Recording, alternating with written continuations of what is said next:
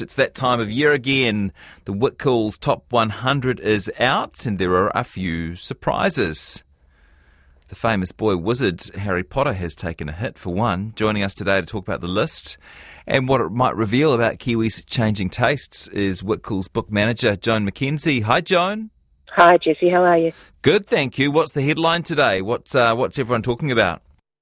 Well, the book that came in, at, well, series actually, which came in at number one today is by a woman called Lucinda Riley. And she's written a series of what was seven books but became eight, which were based on the Seven Sisters of the Constellation, the Pleiades. And as those books have progressively been published, readers have got more and more and more excited until she finished the seventh book for the Seven Daughters, and then announced that she was going to do an eighth book, which was going to tell the story of their enigmatic father. And our readers just went absolutely nuts for it. And it happened to be published just before we opened voting for this twenty twenty-three huh. list.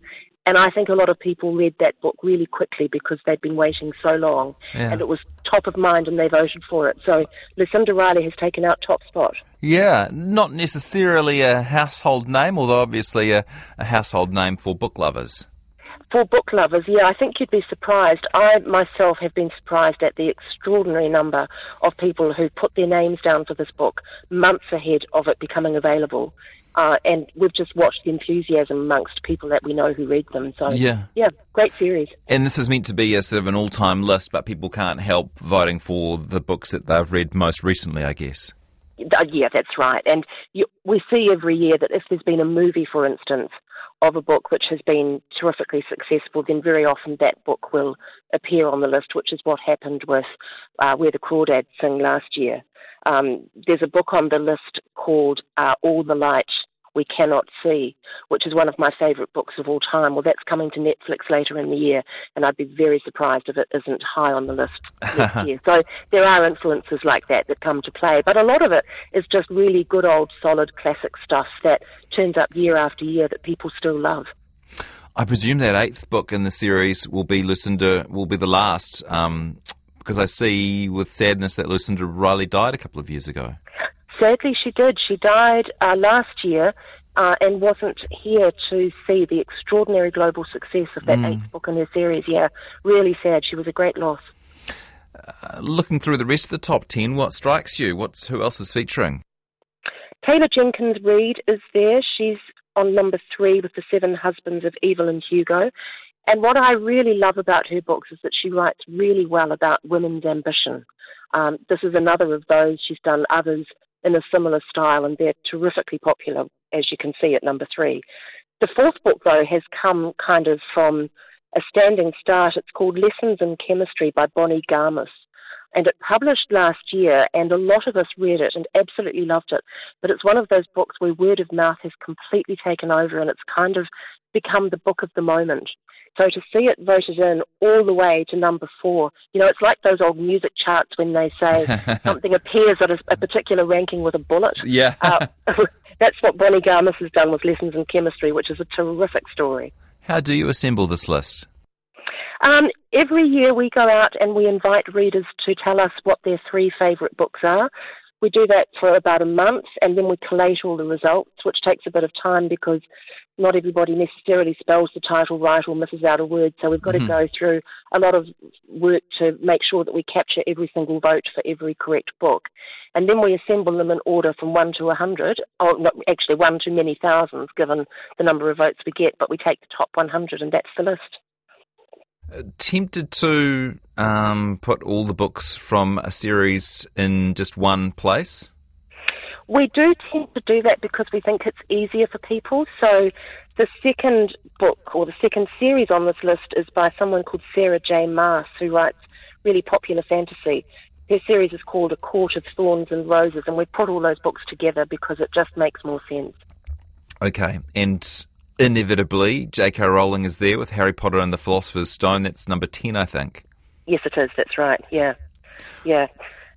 In uh, all of the years that we've had this list, I have to say, uh, Harry has never before been uh, lower than about number two. So mm. coming in at number ten just shows you changing times. Yeah. What part is social media playing in your voting process? Um, last year, we noticed an enormous upsurge in interest coming from TikTok. The TikTok platform um, has something called BookTok, which is people who enthuse and share about their books. Now, that grew up during COVID, and it was all about forming an emotional connection with the books that you're reading and explaining that emotional connection to your friends and to other people. And I think coming out of COVID, when everybody was really looking for an escape, for, for some kind of escapism, which I think a lot of that was about, we've also had significant other things happen since then, like major weather events. And I think a lot of people are still looking for escapism. And so that TikTok influence is still very much at the fore, and a lot of the books on this list, I think, have come because so many people found them on TikTok. How did New Zealand authors do this year? Oh, they did well. We've got twelve, I think, twelve Kiwi authors on the list, so twelve percent, which we'd always like to see more, um, but we, we take what we're given in the votes, and that's what we've come up with. Um, really pleased to see Ruby Tui made it with her memoir. Yeah. Um, Eleanor Catton, of course, who won the Booker some years ago with her new amazing book, Burnham Wood. She's made the list. Uh, did you read Karwai by Monty Souza? No, I've had so many people, or not so many people, but I've had a couple of people review it on my show, and everyone who touches it won't stop raving about it. Yeah, it's extraordinary. And there's two more coming in that series. It's a trilogy. Yeah. So I'm just hanging out for the next one. Um, Catherine Chidgey made the list with The Axeman's Carnival, which, of course, was the winner at the Ockham's earlier mm. this year. Uh, Emily Wright, you know Emily Wright? Yes. Uh, her book, Needs Adult Supervision, is on there. Oh, fantastic. Yeah, so there's a really nice collection. Joan, could you leave us with a recommend?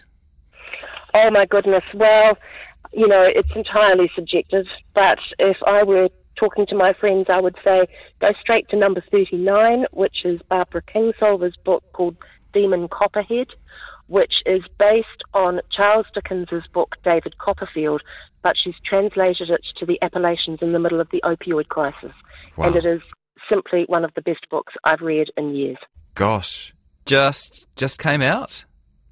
Uh, came out towards the end of last year. Did it? Okay. And, and, and actually earlier this year, it was the co-winner of the uh, Pulitzer Prize for Fiction. Huh. Great recommend. That's Demon Copperhead, Barbara Kingsolver.